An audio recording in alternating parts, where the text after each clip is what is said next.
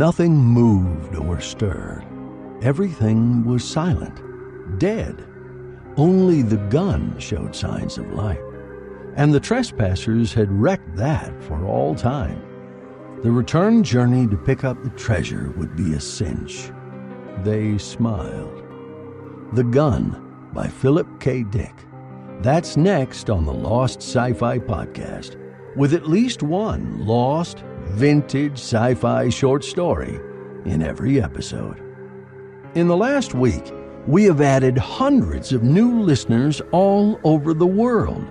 And last week's episode, featuring The Creatures That Time Forgot by Ray Bradbury, had more listeners in its first week by far than any other episode of the Lost Sci Fi Podcast. Thank you for making that happen. Our story comes from Planet Stories magazine in September 1952. More space on the cover is devoted to author Mark Ganes and his feature story Evil Out of Onzar than any other story that appeared in the magazine. Who is Mark Ganes? I don't know. I couldn't find any information about him, nor could I find any other story that he'd ever written. The cover lists five of the seven authors in the issue. One of the guys who wasn't mentioned? A relatively unknown author at the time named Philip K. Dick. Turn to page 46 for the gun. The captain peered into the eyepiece of the telescope. He adjusted the focus quickly. It was an atomic fission we saw, all right, he said presently. He sighed and pushed the eyepiece away. Any of you who wants to look may do so, but it's not a pretty sight. Let me look, Tance the archaeologist said. He bent down to look, squinting. Good Lord! He leaped violently back, knocking against Doral, the chief navigator. Why did we come all this way, then? Doral asked, looking around at the other men. There's no point even in landing. Let's go back at once. Perhaps he's right, the biologist murmured. But I'd like to look for myself, if I may. He pushed past Tance and peered into the sight he saw a vast expanse, an endless surface of gray, stretching to the edge of the planet. At first he thought it was water, but after a moment he realized that it was slag, pitted, fused slag, broken only by hills of rock jutting up at intervals. Nothing moved or stirred. Everything was silent. Dead. I see, Fomar said, backing away from the eyepiece. Well, I won't find any legumes there. He tried to smile, but his lips stayed unmoved. He stepped away and stood by himself, staring past the others. I wonder what the atmospheric sample will show, Tance said. I think I can guess, the captain answered. Most of the atmosphere is poisoned. But didn't we expect all this? I don't see why we're so surprised. A fission visible as far away as our system must be a terrible thing. He strode off down the corridor, dignified and expressionless. They watched him disappear into the control room. As the captain closed the door, the young woman turned. What did the telescope show? Good or bad? Bad. No life could possibly exist. Atmosphere poisoned, water vaporized, all the land fused. Could they have gone underground? The captain slid back the port window so that the surface of the planet under them was visible. The two of them stared down, silent and disturbed. Mile after mile of unbroken ruin stretched out, blackened slag, pitted and scarred, and occasional heaps of rock. Suddenly, Nasha jumped. Look! Over there! At the edge! Do you see it? They stared. Something rose up, not rock, not an accidental formation. It was round, a circle of dots, white pellets on the dead skin of the planet. A city? Buildings of some kind? Please turn the ship, Nasha said excitedly. She pushed her dark hair from her face. Turn the ship and let's see what it is. The ship turned, changing its course.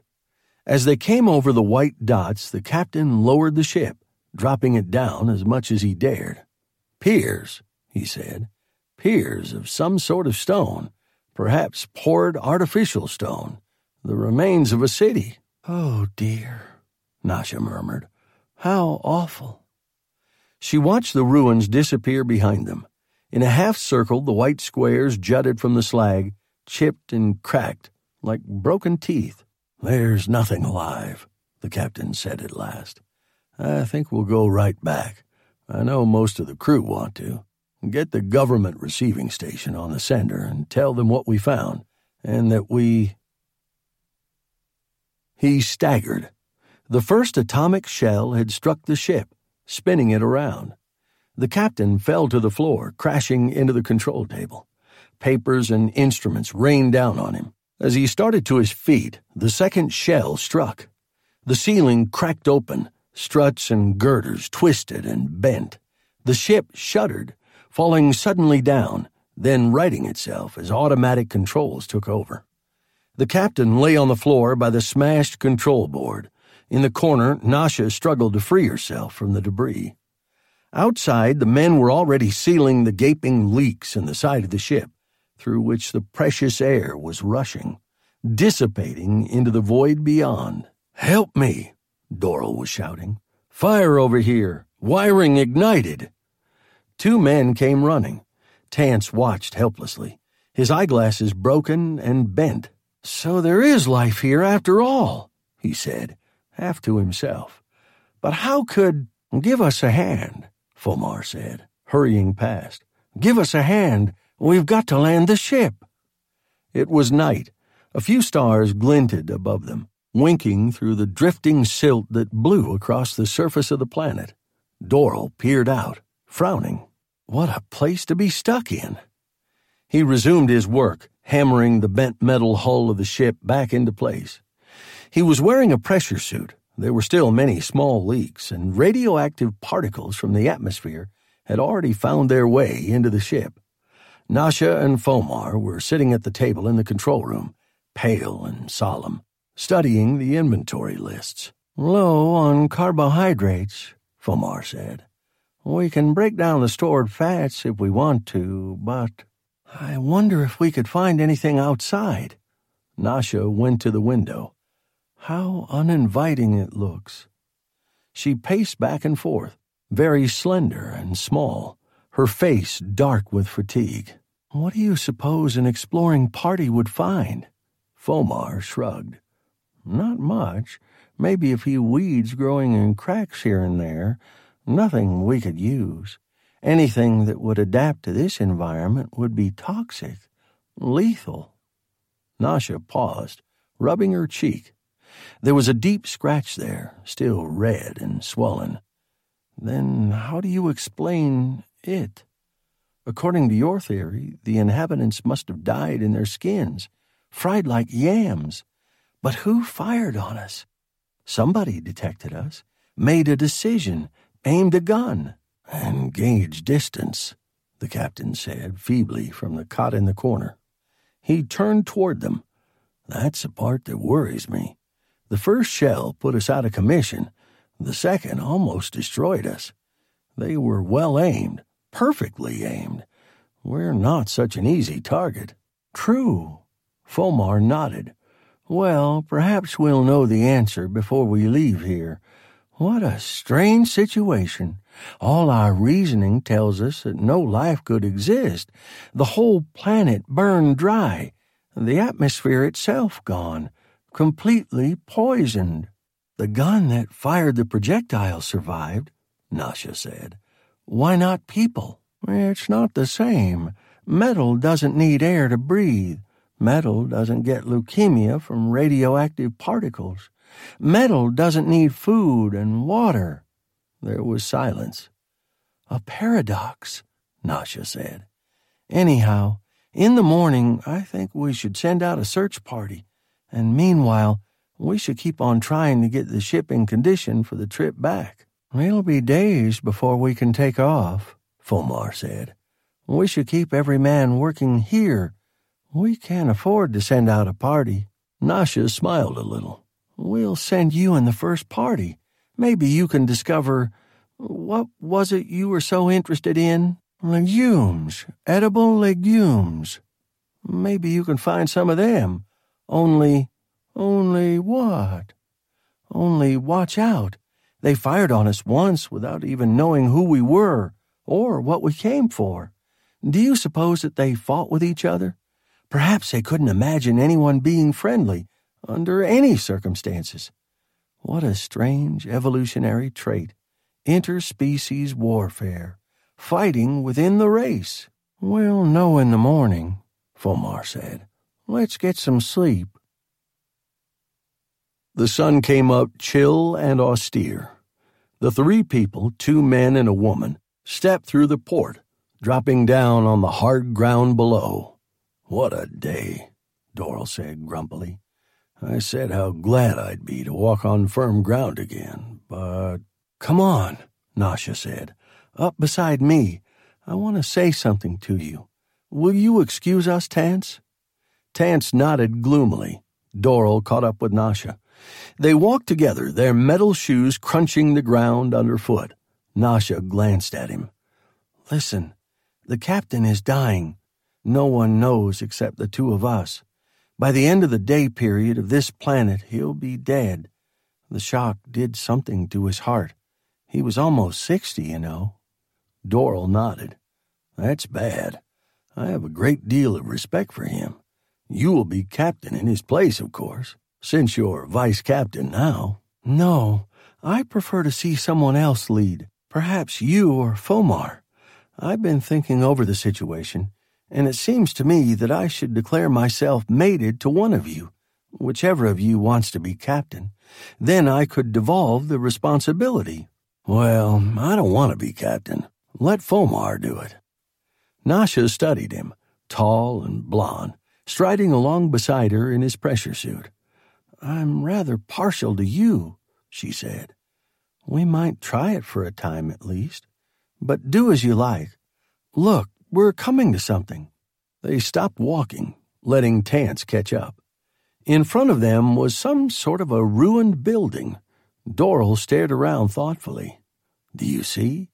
This whole place is a natural bowl, a huge valley. See how the rock formations rise up on all sides, protecting the floor? Maybe some of the great blast was deflected here. They wandered around the ruins picking up rocks and fragments. I think this was a farm, Tance said, examining a piece of wood. This was part of a tower windmill. Really? Nasha took the stick and turned it over. Interesting. But let's go. We don't have much time. Look, Doral said suddenly. Off there, a long way off. Isn't that something? He pointed. Nasha sucked in her breath.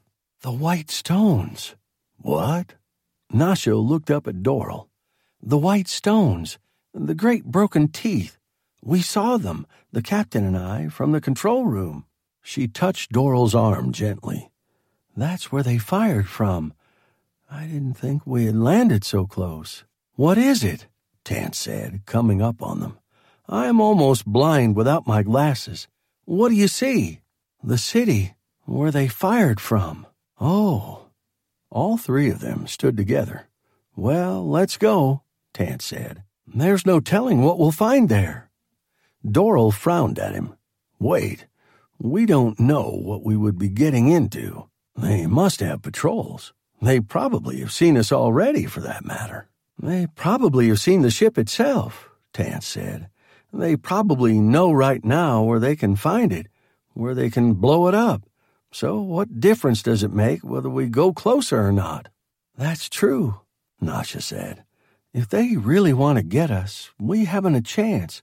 We have no armaments at all. You know that. I have a hand weapon. Doral nodded. Well, let's go on then. I suppose you're right, Tance. But let's stay together, Tance said nervously. Nasha, you're going too fast. Nasha looked back. She laughed.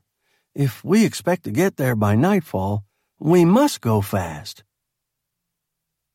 They reached the outskirts of the city at about the middle of the afternoon.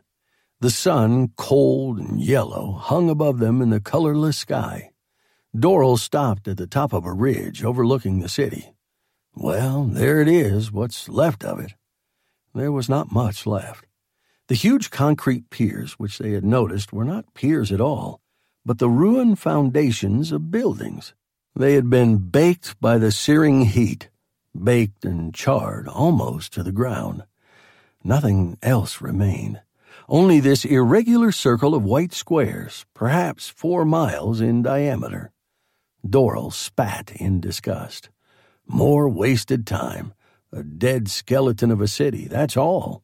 But it was from here that the firing came, Tance murmured. Don't forget that. And by someone with a good eye and a great deal of experience, Nasha added. Let's go. They walked into the city between the ruined buildings. No one spoke. They walked in silence, listening to the echo of their footsteps. It's macabre, Doral muttered. I've seen ruined cities before, but they died of old age, old age and fatigue. This was killed, seared to death. This city didn't die. It was murdered. I wonder what the city was called, Nasha said. She turned aside, going up the remains of a stairway from one of the foundations. Do you think we might find a signpost? Some kind of plaque? She peered into the ruins. There's nothing there, Doral said impatiently. Come on. Wait. Nasha bent down, touching a concrete stone. There's something inscribed on this. What is it? Tance hurried up. He squatted in the dust, running his gloved fingers over the surface of the stone. Letters, all right. He took a writing stick from the pocket of his pressure suit and copied the inscription on a bit of paper. Doral glanced over his shoulder. The inscription was Franklin Apartments. That's this city, Nasha said softly. That was its name. Tance put the paper in his pocket and they went on. After a time, Doral said, Nasha, you know, I think we're being watched, but don't look around. The woman stiffened. Oh? Why do you say that? Did you see something? No. I can feel it, though. Don't you?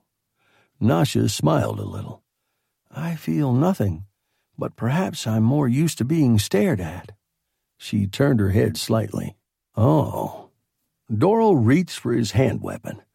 What is it? What do you see? Tance had stopped dead in his tracks, his mouth half open. The gun, Nasha said. It's the gun. Look at the size of it. The size of the thing. Doral unfastened his hand weapon slowly. That's it, all right. The gun was huge. Stark and immense, it pointed up at the sky, a mass of steel and glass set in a huge slab of concrete. Even as they watched, the gun moved on its swivel base, whirring underneath.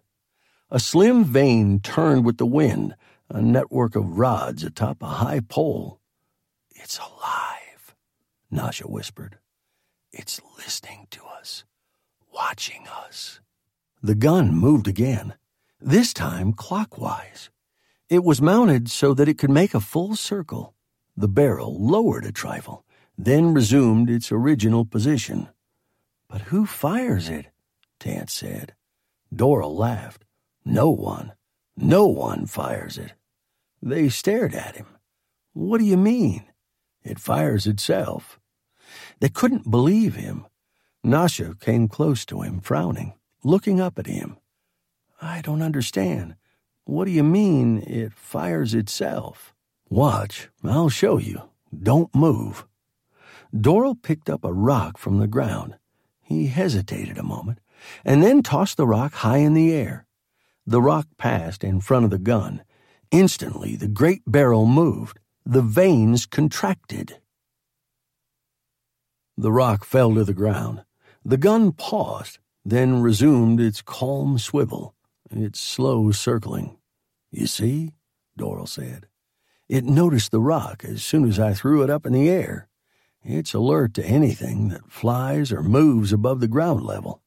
Probably it detected us as soon as we entered the gravitational field of the planet it probably had a bead on us from the start. We don't have a chance. It knows all about the ship. It's just waiting for us to take off again. I understand about the rock, Nasha said, nodding. The gun noticed it, but not us, since we're on the ground, not above. It's only designed to combat objects in the sky. The ship is safe until it takes off again. Then the end will come. But what's this gun for? Tance put in. There's no one alive here. Everyone is dead. It's a machine, Doral said. A machine that was made to do a job, and it's doing the job. How it survived the blast, I don't know. On it goes, waiting for the enemy. Probably they came by air in some sort of projectiles. The enemy, Nasha said. Their own race. It is hard to believe that they really bombed themselves, fired at themselves. Well, it's over with, except right here, where we're standing. This one gun, still alert, ready to kill. It'll go on until it wears out. And by that time, we'll be dead, Nasha said bitterly. There must have been hundreds of guns like this, Doral murmured. They must have been used to the sight guns, weapons, uniforms. Probably they accepted it as a natural thing, part of their lives, like eating and sleeping. An institution like the church and the state. Men trained to fight, to lead armies, a regular profession, honored, respected. Tance was walking slowly toward the gun, peering nearsightedly up at it. Quite complex, isn't it? All those vanes and tubes. I suppose this is some sort of a telescopic sight. His gloved hand touched the end of a long tube. Instantly, the gun shifted, the barrel retracting. It swung. Don't move, Doral cried. The barrel swung past them as they stood, rigid and still. For one terrible moment, it hesitated over their heads, clicking and whirring, settling into position. Then the sounds died out, and the gun became silent. Tance smiled foolishly inside his helmet. I must have put my finger over the lens. I'll be more careful. He made his way up onto the circular slab, stepping gingerly behind the body of the gun. He disappeared from view. Where did he go? Nasha said irritably. He'll get us all killed. Tance, come back, Doral shouted. What's the matter with you? In a minute. There was a long silence. At last, the archaeologist appeared. I think I've found something. Come up and I'll show you. What is it? Doral, you said the gun was here to keep the enemy off. I think I know why they wanted to keep the enemy off. They were puzzled. I think I've found what the gun is supposed to guard. Come and give me a hand. All right, Doral said abruptly. Let's go. He seized Nasha's hand. Come on, let's see what he's found. I thought something like this might happen when I saw that the gun was. Like what? Nasha pulled her hand away. What are you talking about? You act as if you knew what he's found. I do. Doral smiled down at her. Do you remember the legend that all races have? The myth of the buried treasure and the dragon, the serpent that watches it, guards it, keeping everyone away? She nodded. Well? Doral pointed up at the gun. That, he said, is the dragon. Come on. Between the three of them, they managed to pull up the steel cover and lay it to one side. Doral was wet with perspiration when they finished. It isn't worth it, he grunted. He stared into the dark, yawning hole. Or is it? Nasha clicked on her hand lamp, shining the beam down the stairs. The steps were thick with dust and rubble. At the bottom was a steel door. Come on, Tance said excitedly. He started down the stairs. They watched him reach the door and pull hopefully on it without success. Give a hand. All right. They came gingerly after him. Doral examined the door.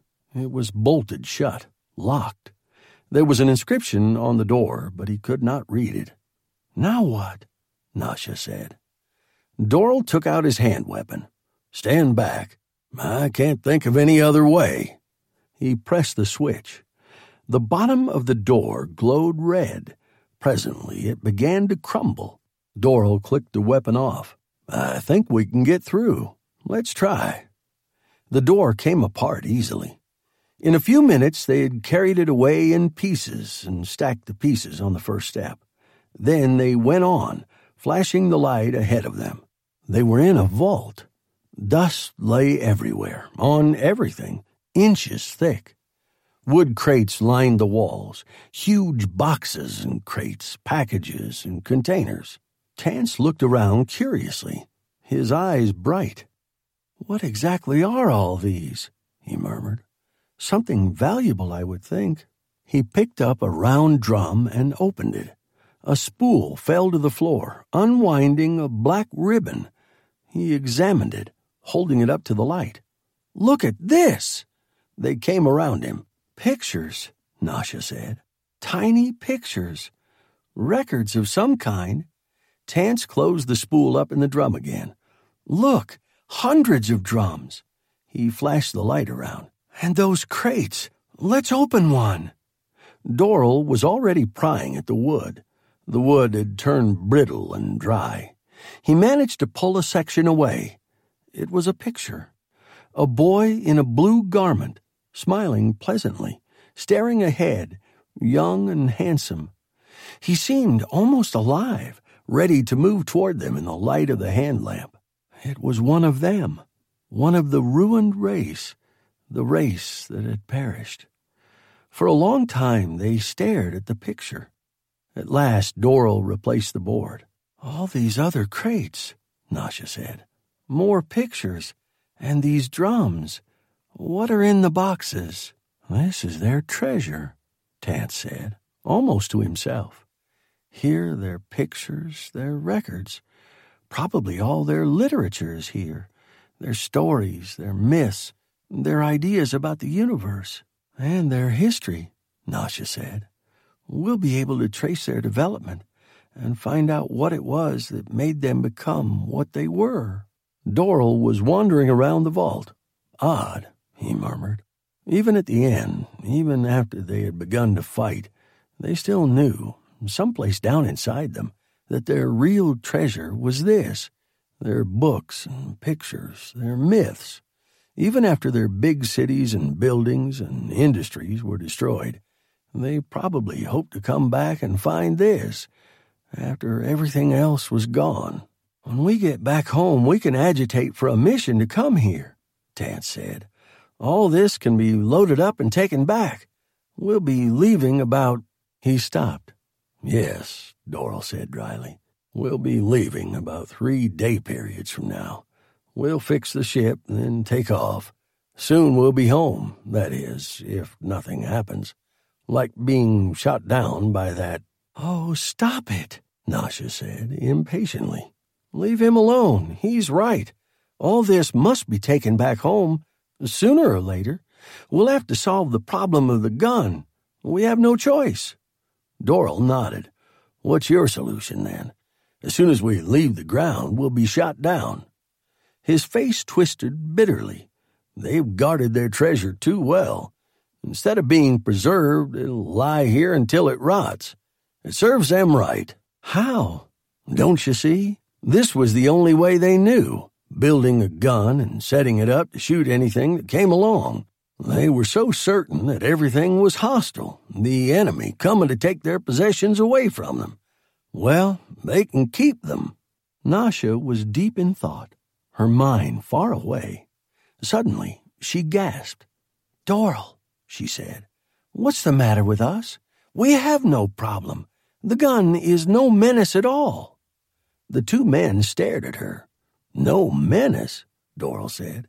It's already shot us down once and as soon as we take off again. Don't you see? Nasha began to laugh. The poor, foolish gun. It's completely harmless. Even I could deal with it alone. You? Her eyes were flashing. With a crowbar. With a hammer or a stick of wood. Let's go back to the ship and load up. Of course we're at its mercy in the air. That's the way it was made. It can fire into the sky, shoot down anything that flies, But that's all. Against something on the ground, it has no defenses. Isn't that right?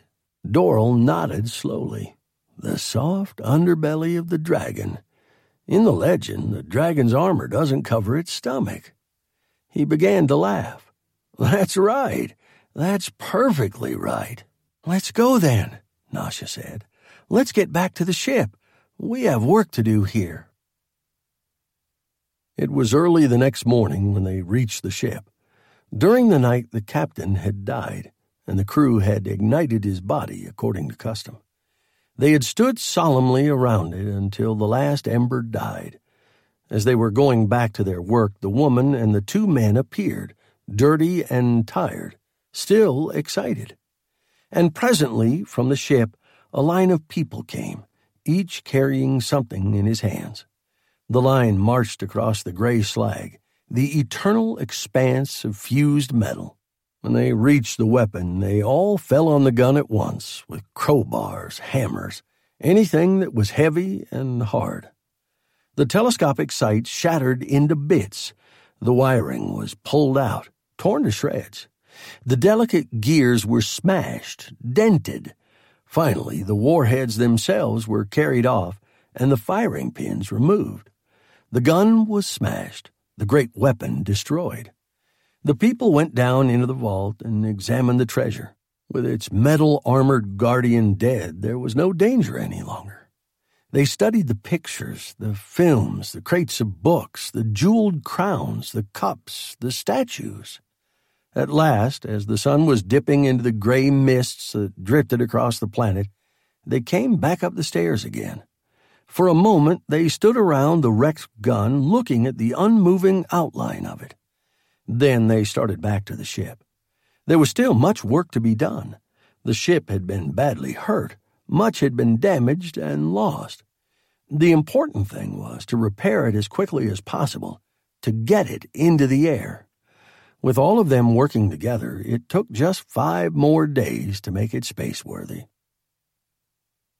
Nasha stood in the control room, watching the planet fall away behind them. She folded her arms, sitting down on the edge of the table. What are you thinking? Doral said. I? Nothing. Are you sure? I was thinking that there must have been a time when this planet was quite different, when there was life on it. I suppose there was. It's unfortunate that no ships from our system came this far. But then we had no reason to suspect intelligent life until we saw the fission glow in the sky. And then it was too late. Not quite too late. After all, their possessions, their music, books, their pictures, all of that will survive. We'll take them home and study them, and they'll change us. We won't be the same afterwards. Their sculpturing, especially. Did you see the one of the great winged creature without a head or arms?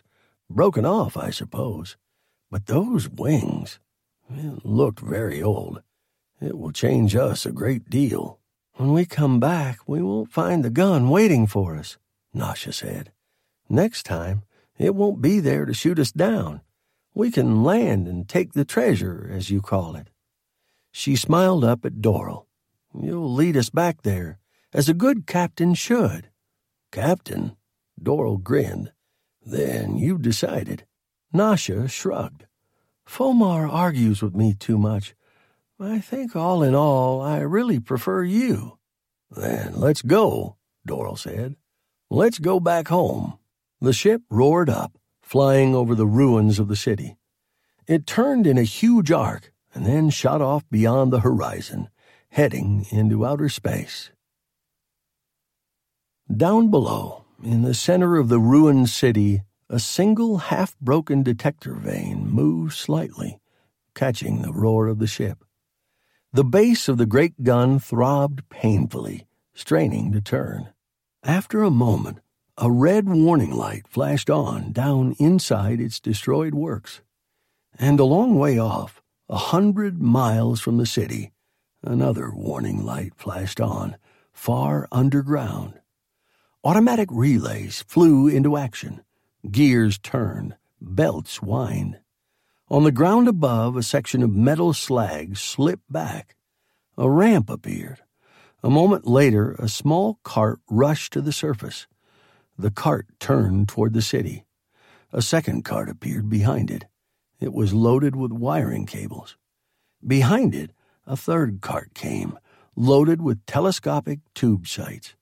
And behind came more carts, some with relays, some with firing controls, some with tools and parts, screws and bolts, pins and nuts. The final one contained atomic warheads. The carts lined up behind the first one, the lead cart. The lead cart started off across the frozen ground, bumping calmly along, followed by the others, moving toward the city, to the damaged gun. The Gun by Philip K. Dick. Next week on the Lost Sci Fi podcast, there was a reason why his scripts were smash hits. They had realism. And why not? He was reliving every scene and emotion in them. The Mind Digger by Winston Marks. That's next week on the Lost Sci Fi Podcast, with at least one lost vintage sci fi short story in every episode.